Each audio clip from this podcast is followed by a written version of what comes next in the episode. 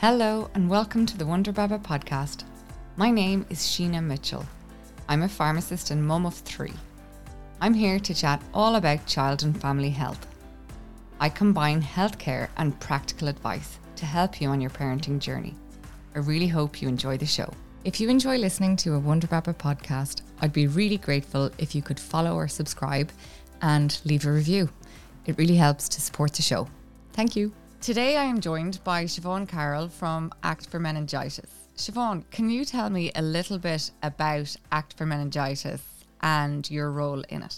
Hi Sheena. So I suppose I'll start at the beginning and talk you through where the charity began and the reasons behind it. So in April two thousand eight, I was pregnant with, which we, we knew it was going to be a little boy, and Ava, who was four, and Evan, who was two at the time, were at home with their dad.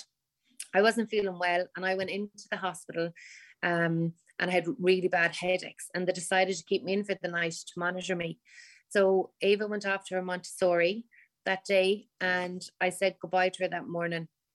And um, at about eight, nine o'clock that night, I got a phone call from Ava's dad to say Ava was sick and she wasn't feeling well, and that he had given her Nurofen or Calpol at the time. And, um, and I wasn't really that concerned. What what way was she feeling sick? Um, she just, she was complaining of a sore tummy. She was complaining of a sore tummy and a bit of a headache. And um, I rang her actually at nine o'clock and she told me about all she had learned about in the Nina that day. She learned about Africa, Africa. And she had a great day at school and she had been to Supermax with her granny and her little brother Evan. But but there was nothing of concern, because kids at that age, you know, especially when they're in they're in creche and stuff in Montessori, you know, I was picking up little bugs and stuff. And she'd been totally fine that morning when I was talking to her uh, before she went off. And um, later on that night, Noel rang to say that she really wasn't getting any better, and he'd rang the out of hours service and said to them that she she wasn't usually like this when she was sick, and that she had been vomiting and she was really restless. And they said to him, oh, there's loads of bugs going around and you um, just keep an eye on her. See, was the light bothering her? The light wasn't bothering her.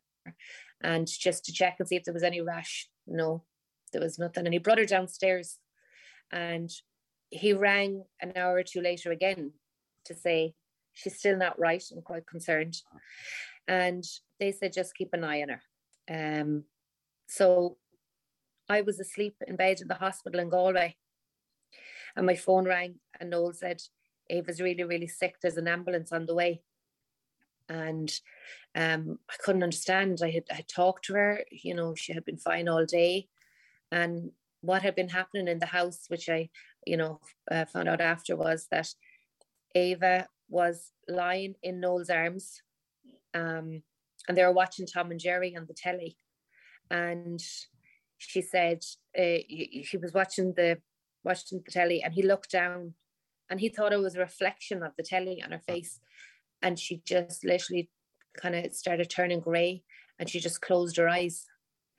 And he my mum had arrived at this stage, and um, he went knocking on doors for help, um, but it was the middle of the night and people were asleep, and uh, the ambulance arrived.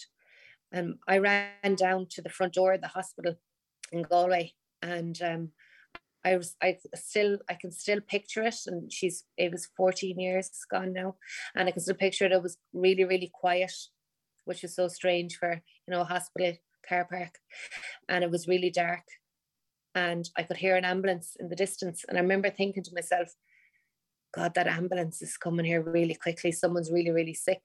Not for one second thinking that it could be anything to do with Ava. And the ambulance pulled up and I could see Noel sitting in the front seat and the back doors opened and a doctor went racing past me, and Noel just um, got out and he said, it's not good. It's not good, Siobhan.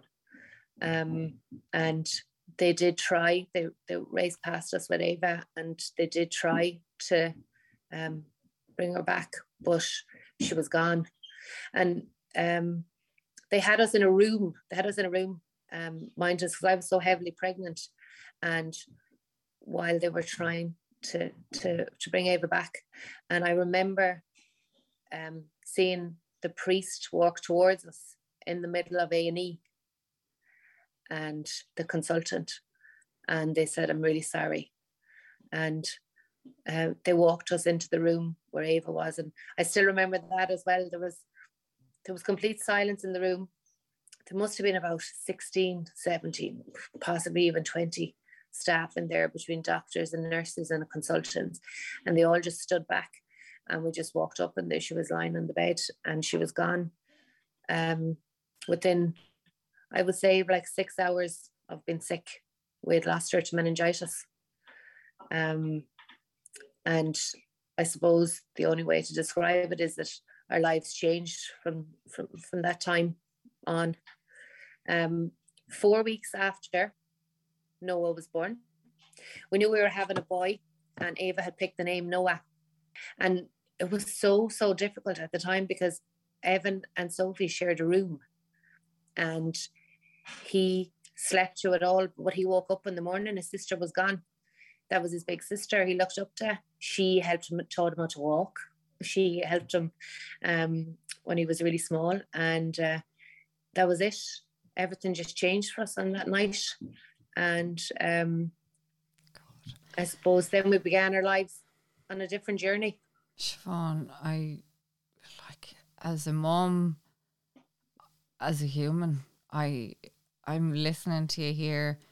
And while I knew elements, you know, of the story before, mm. I just feel, I feel sick. Like I, I can't start to imagine the horror of all that unfolding. And I know you're used to telling your story, and mm.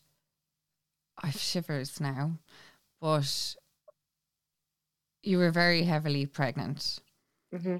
You had obviously Evan at home in bed as well. So your husband, he went through that evening, and in a way I don't know which of you I feel more sorry for, because I know as a mum not to be there is torture. And absolutely, for him to try and make those decisions and make those calls and to have to look back on that night and to try and to explain it to you, because I'm sure you wanted to go through every single aspect. And, you know, I just, I, I can't imagine how hard it all was. And the way you describe Evan and Ava's relationship, um, so typical. Like, I had children the same kind of age apart, and it's so wonderful to see them interact in that way. In a way, it's nice that, you know, Evan knows he had a big sister who played such an important part in his life, and I'm sure you talk about her all the time. And I think I did I see a little video that you did where Evan said, "This is my big sister Ava," you know. um yeah. And it's amazing. I I'm speechless. Like, I'm so sorry. It seems stupid, but that's all I can say. No, I know. I know. And, you know, um, it's something you don't think is ever going to happen to you. And, like, the impact and the loss and the, I suppose I call it now the ripple effect, the effect of losing Ava on us and her brother and her grandparents and her little friends that she had and the community of, you know, Galway, the, the shock, I think, that people, the suddenness and the speed of, and I do believe, and I still say, it literally can take you years to come out of that shock. And even, and you saying, I'm, I, I've shared my story so many times, but still sometimes you sit back and think, did that really happen? Yeah. It was so, it was so horrific that night. Did that really happen? The way I wasn't there, I didn't get to hold her, I didn't get to say goodbye. And for Noel to be there and watch, you know, his little girl like dying in his arms. And um, it can take a really long time to, to try and come to terms with, you know, the both of us, for our own struggles, for for for, for those reasons, you know. And um, I do know that she was looking for me that night. I do know she said, she said, she said to Noel, um, where's Mammy? And like, I think that was probably one of the hardest things, I think, you know, for years that I had to kind of uh, come to terms with that. But you know, right. You know, I wasn't there for her, you know. Like, and I, I can, like, I can completely imagine that, because the only thing you want to do when your child is unwell, even just with something small, is hug them and love them, yeah, and be there for them. Yeah. But you, I suppose the most important thing for you to remember is that, and this is the importance of talking today, what Ava had was extremely aggressive, extremely quick, and that is the nature of bacterial meningitis. Yeah. And you were literally doing everything you could as a mother to, I suppose, ensure the safety of your unborn child, Noah. Yeah. And you're never going to say, I can't leave one child because I have to mind another. You look after whosever needs are greatest at that moment. And absolutely. As a mother of three myself, I know there's times that you're like, you're, you're torn in two, you know? Yeah. You can't yeah. be everywhere at once. No. And I know. And I know all that. And, you know, like, you know, I remember the time so many people used to say to us, oh, time is a healer. And, you know, you, but like now I, I know all that's true. You know, I know all that, you know, but when you're living in that absolute nightmare, Um, and it's just going around in your head constantly. But like, time is a healer, and you know that Sophie came along the year after, and uh, she was the image of Ava. She's Sophie Ava, and she's the image of her. And um, the one thing I made the decision about was that my children's lives weren't going to change because my life changed.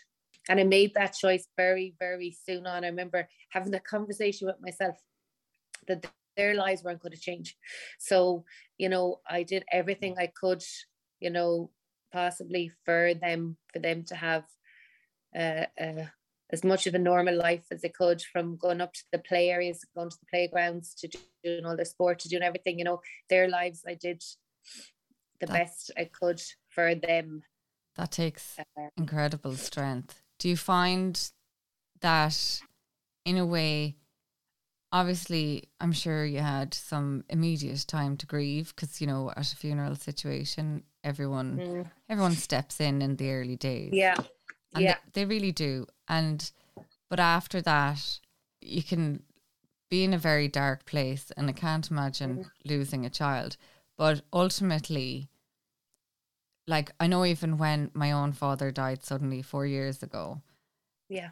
Um, you know, I'm not, it's not the same thing at all. But I remember I was grieving, and, you know, the the kids are adorable in that they know mommy's sad, you know, dado yeah. died. Yeah. But they're still like, yeah, no, I'm hungry. Like, yeah, I'm having no, a fight with him. Yeah. I'm having a fight. And you're like, right, well, I suppose that, that's all you're going to let me have now. And in their own little way, they're yeah. so kind, and they're so empathetic. And yeah. there was hugs and love, and I could see them looking at me. And ultimately your face was going, what my choice is now to sit down on the couch and bawl solidly and alarm them, or to try and park grief for times that you can visit it yeah. when you're on your own and when you have time to actually think about things without being pulled out of. True. Yeah, you're yeah. going to have to. No, because because the day after the funeral, I had to get up with Evan and give him his breakfast. Yeah. And four weeks and a day after Ava died, Noah came along. And um, I don't remember much about that time. I don't remember, I don't really don't remember the labour. I don't remember much. All I do remember, I do remember this part in the labour ward was the midwife, myself and Noel, and me holding Noah, hugging each other, crying. Yeah. in the labour ward. I remember that. And um, then I had to get up and start doing night feeds and, you know, um, looking after another baby. And the, the nicest thing happened the, the night I went into labour with Sophie. The same midwife was on call. What were the chances? She was sent to me. She walked in that door. And I remember looking at me, she goes, Siobhan, I said, Tara. And she said, oh, I'm here to mind you. And I said, yeah, you are. And I remember saying to her, because we knew it was a little girl, I remember saying to her, please just mind her for me. Just, you know, mind her for me. Um, you know, get her here for me. And um, so like life was so busy, Sheena, like, and I, I can say now looking back, I never really, really had time to grieve. I, I, I really didn't. My life was too busy. I had babies and kids that needed me, you know, that kind of way. And I met a, a, an amazing woman about six or seven weeks after Ava died. And I was talking to her. And I remember her saying to me, I I know, I understand. And I I know I, I'd never like really sat back and thought about what a grieving mum or dad would look like. You know, I, I hadn't, I didn't have anyone that had lost a child. And I didn't know what I envisioned a grieving mother for me would look like. But this woman was sitting in front of me and she had lost two children. And I said to her, I said, how how do you get through it? How, what do you do to get through it? And she said to me, you keep as busy as you can for as long as you can. Because she said, it's not in the first few weeks, it's not in the first year, maybe even two years, that the reality hits you of what's actually happened. And when the reality does finally hit you, she said, you're going to be in a stronger, better place to be able to deal with it.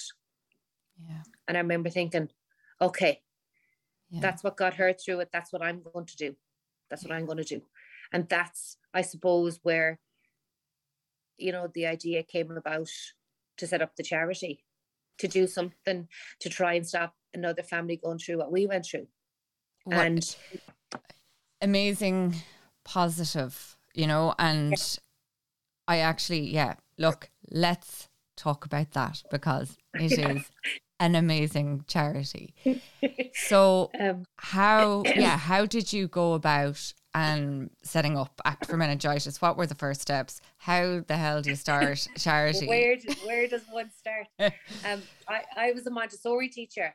I was a Montessori teacher at the time we'd lost Ava and stuff. So I didn't know. So um, I still have, a, I have my first diary and I Googled how to set up a charity. That was as, as simple as it was, Google how to set up a charity. Um, and the most important thing was the name.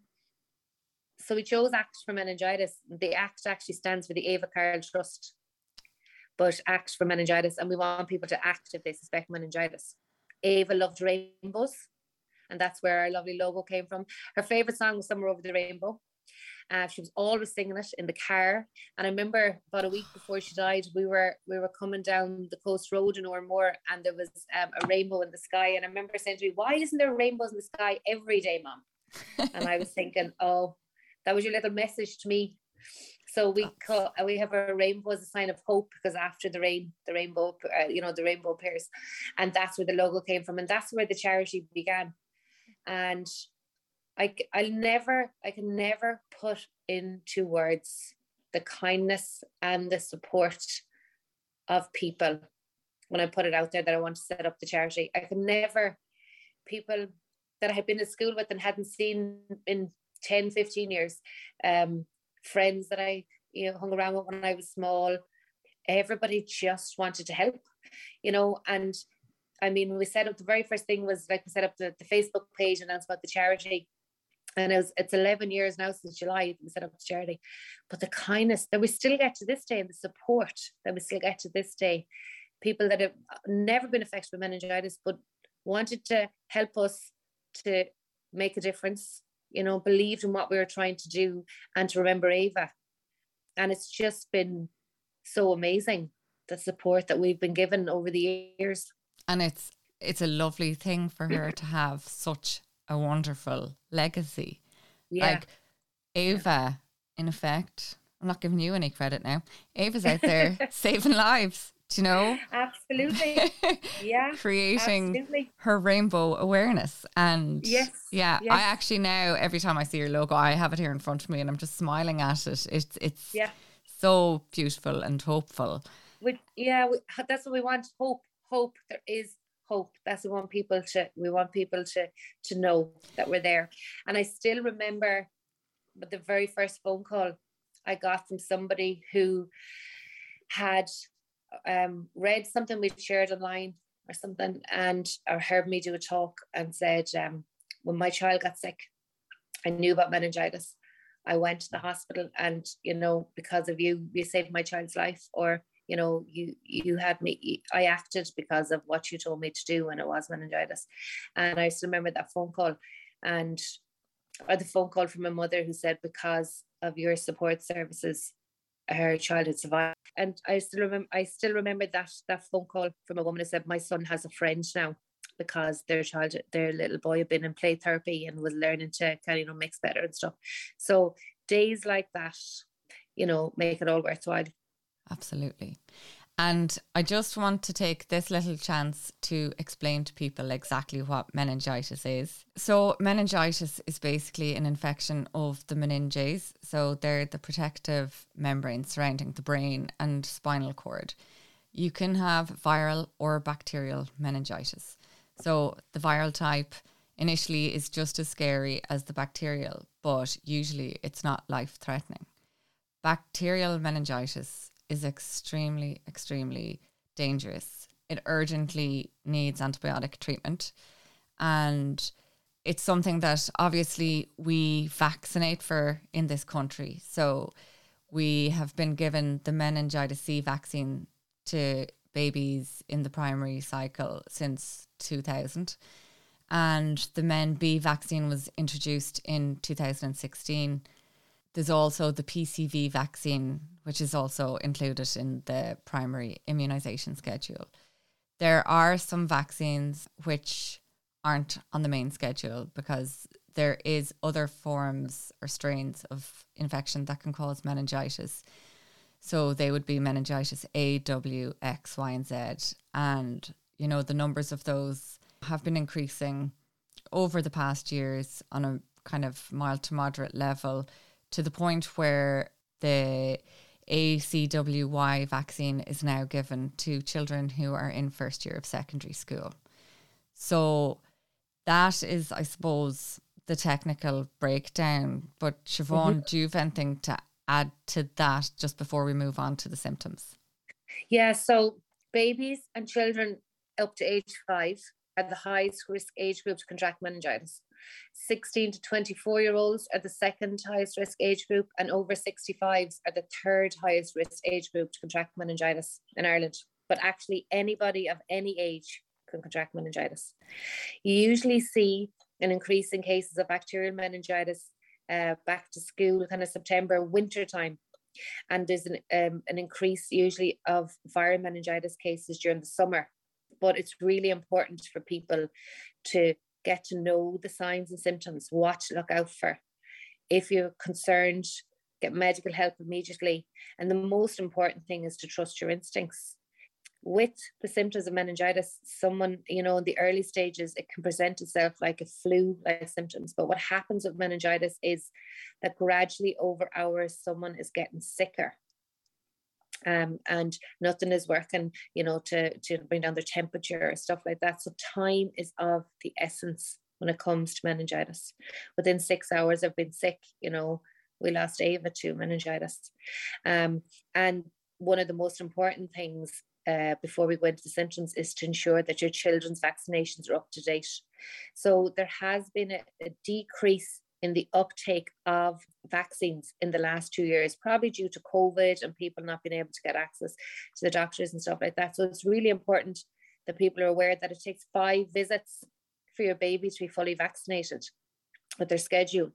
Um, and just to ensure that they have completed their full round of the vaccinations, because, you know, being vaccinated is, is, is what can save lives. So that's all, that kind of stuff is really, really important when it comes to meningitis. But know the signs and symptoms and trust in your instincts is probably the most important message that you know, I can give today. And we're all busy, and, you know, you can easily fall behind in your vaccine schedule. If you have multiple kids, you can just get a bit kind of lost in it all. But important to emphasize there that you can catch up on vaccines, you know, mm-hmm. that just because you've missed one, you just need to go back to your G P and yeah. they will do a catch-up program for you. All the vaccines are still available. Absolutely, yeah. And I can talk through the symptoms, I suppose, really. Yeah. So people need to remember with meningitis, first of all, that the symptoms can appear in any order. And some of the symptoms may never appear at all. So the misconception for years out there about meningitis, what there ha- that there always had to be a rash. So the rash is obviously to do with sepsis, which is the blood poisoning, which can go hand in hand with meningitis. Um, but meningitis does not always produce a rash. And if a rash does appear, it's at a very late stage and there's urgent medical attention required, and you need to go, you know, get straight to the hospital if someone's presented with a rash. So, you know, you would have seen how you could do the glass test, where you rub the, uh, roll the tumbler over the rash that might appear on the skin, and it does not fade under pressure. That is the, the rash that, you know, you need to be aware of, that does not fade under pressure. And you do need to keep checking if someone is very sick, you know, to make sure that the rash doesn't appear. It can appear in different places in the body, and just keep checking. But with babies and toddlers, um, I suppose refusing feed, uh, temperature with cold hands and feet, a very high-pitched cry, which is something that a lot of our parents have described over the years, that their, you know, babies have, have uh, presented with high-pitched cry. Um, very limp, it doesn't like being held. Uh, a bulging fontanella, which is the soft spot on top of the head, are some of the symptoms with babies and toddlers.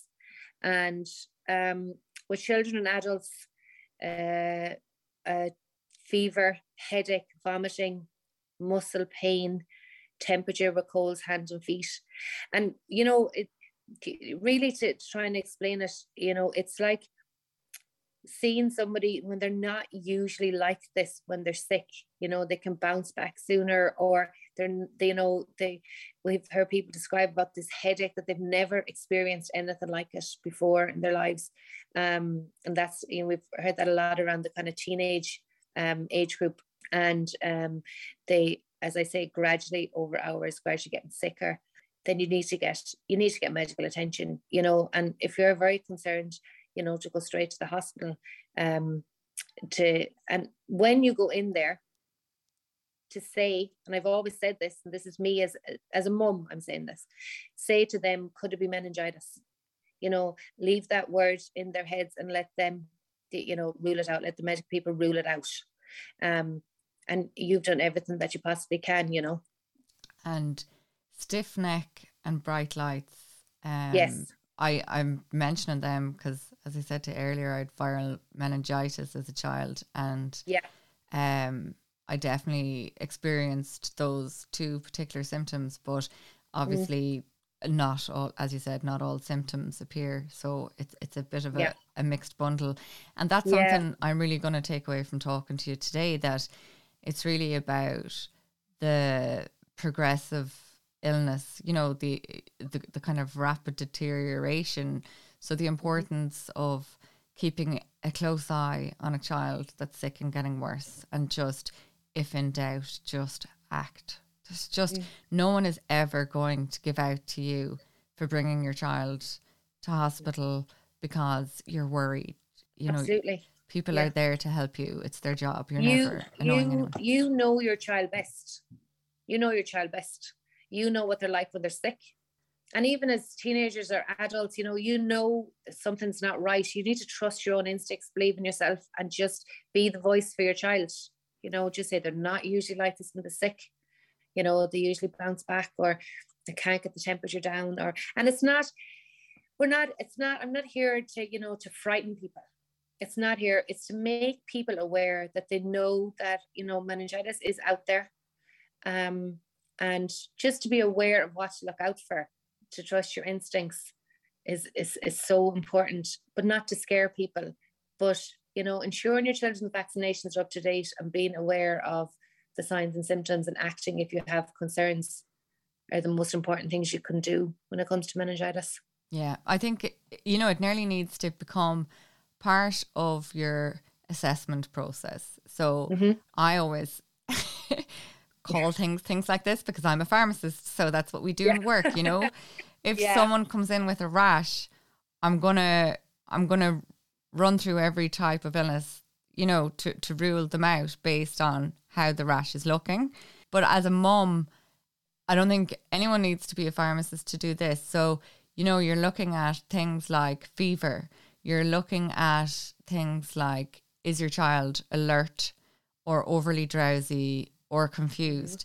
Have it in there that you're looking for meningitis. Every time a child gets sick, look for meningitis, you know, rule it out and then go on to, no, it's an ear infection. It's a throat infection. Yeah. Or they're actually just yeah. cranky, you know, like, but just have it as part of your process that every time your child is sick, just rule it out, you know, make Absolutely. sure. And, and, and also it's a big thing for the student age group, I suppose, to empower them to mind their friends when they are away from home and they're staying in digs or they're staying, um, you know, um, on campus and college, um, and to make them aware, you know, to mind your friends, check on them.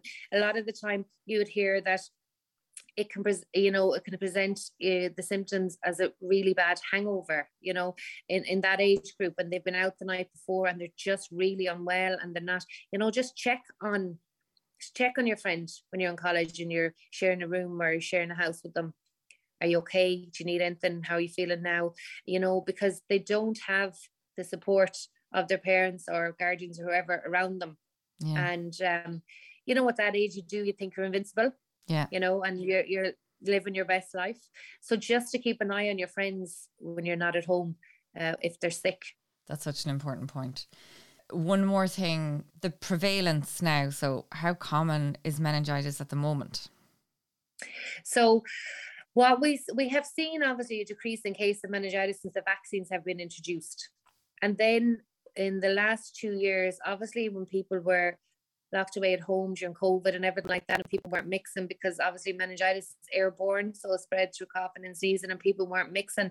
There wasn't that many cases, thankfully, you know, for us. But once the country kind of opened again, we have seen cases appearing, and a significant increase in cases of viral meningitis have been occurring in the last probably probably since January, February.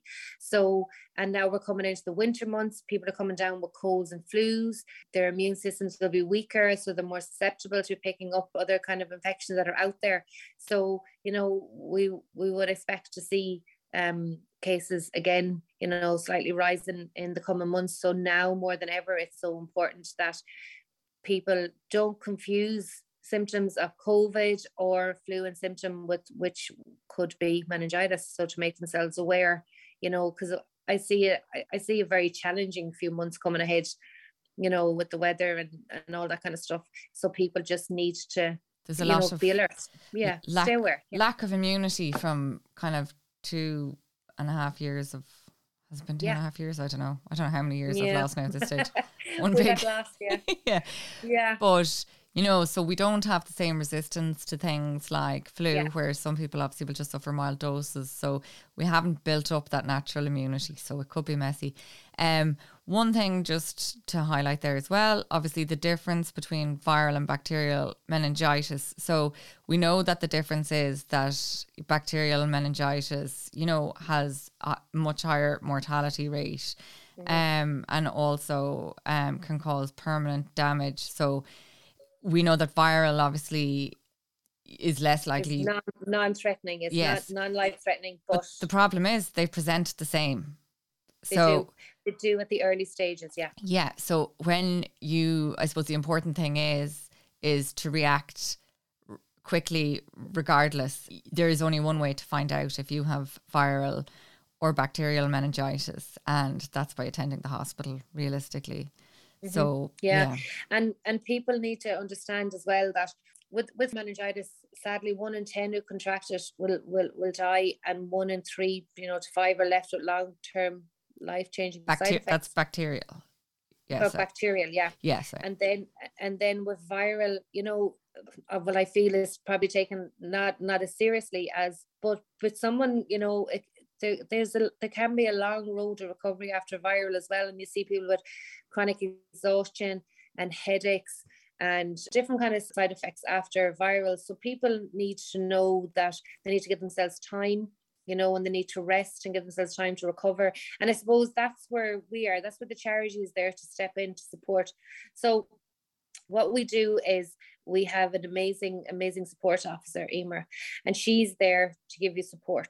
So if, you know, some people just want a phone call, they just want to talk to somebody, you know, and talk to what they've been through. It, it, it can be ex- extremely traumatic, you know, after being affected by meningitis, and not just the person that's been affected, but their siblings, the parents who have this fear that their children were sick, or siblings who had a brother or sister who have been in hospital for weeks and they haven't seen them and they have this fear. So we're there to support the whole family for as long as they need. And we have a wide range of support services available for them.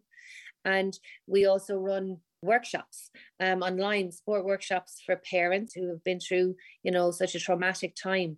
And then, of course, you know, we're there also to support our wonderful bereaved families who I suppose are on the same journey as me, for a chat or a catch up, or a lot of the time they want to do something to remember the person, you know, that they've they've lost, and we like to be able to help them, support them if they like to do it in the community, do something to remember them. And a lot of the time, no more than us, they want to create awareness.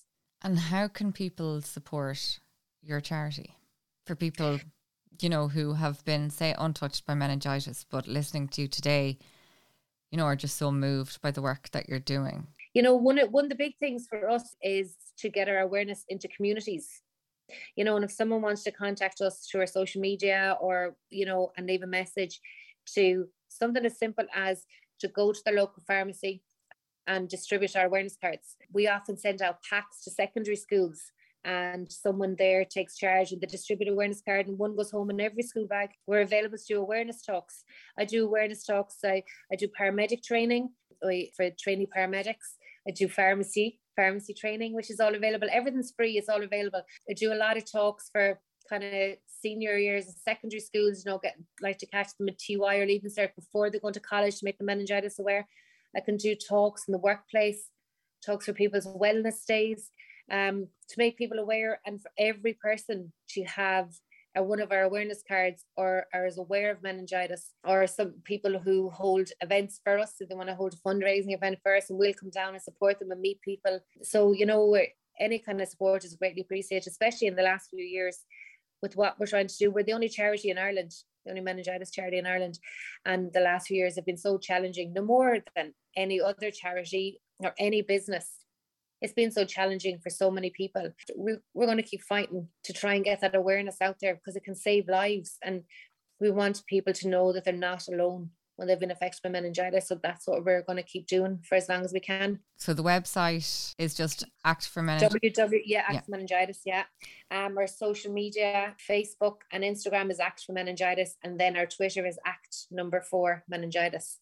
And even a simple post that goes up and someone shares it on their page is making an extra person aware about meningitis, you know, and the, the misconceptions that are out there that meningitis always produces a rash, you know, that kind of messaging, to correct that message. I think that was the biggest shock for so many people when I did the talk over the years, was there has to be a rash, or only babies can get meningitis. You know, there was so much confusion out there. So those kind of things, a simple share, it could save a life. Sheena, it could save a life. I suppose we can ask anyone who's listening to this today to share it with every single person that, yeah. well, I was going to say who actually has a child or a family, no. but that doesn't even make everyone. sense. Everyone, no. because every age group is affected by meningitis. So yeah. I would beg people to just spread the word. I think you've given us some incredible wisdom today. And yeah, your story just is so moving. And I'm so happy that Ava has such a strong, strong legacy. And I'll never look at that rainbow on the logo again now without smiling, because yeah. I just think you can do nothing more positive than to turn such a horrible story of grief into something that is enabling other children to avoid such trauma um, and other families. So just thank you yeah. so much on behalf of all parents and everyone for being so brave and strong and standing up, because really and truly it no, is saving she, lives. Ava loves life. She loves, I mean, she sang, she danced, she shopped her way through life. She painted her nails. We did everything together. And to honour her for short years that she had with us, but to remember her and the impact she had. She was always going around minding the small little children, holding their hands, getting them up the stairs, looking after them. And she was a kind, kind, gentle soul. And it's so important for me, you know, that she'll be remembered. It's been a long, long road, but she's with me every day. I talk to her every day. I'm sure I have her plagued a lot of the time. But she's sitting there beside me and she's definitely guiding me. She's definitely guiding me. Four short years, it may seem like, but an absolute long lifetime of impact. Um, yeah. Yeah. Thank you so much, Siobhan.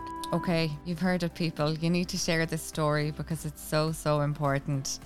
Anyone you know that could benefit from being a little bit more meningitis aware, just to get them to have a little listen. Thanks very much, Siobhan, for joining us today. Thanks, Sheena. If you enjoy listening to a Wonder Baba podcast, I'd be really grateful if you could follow or subscribe and leave a review. It really helps to support the show. Thank you.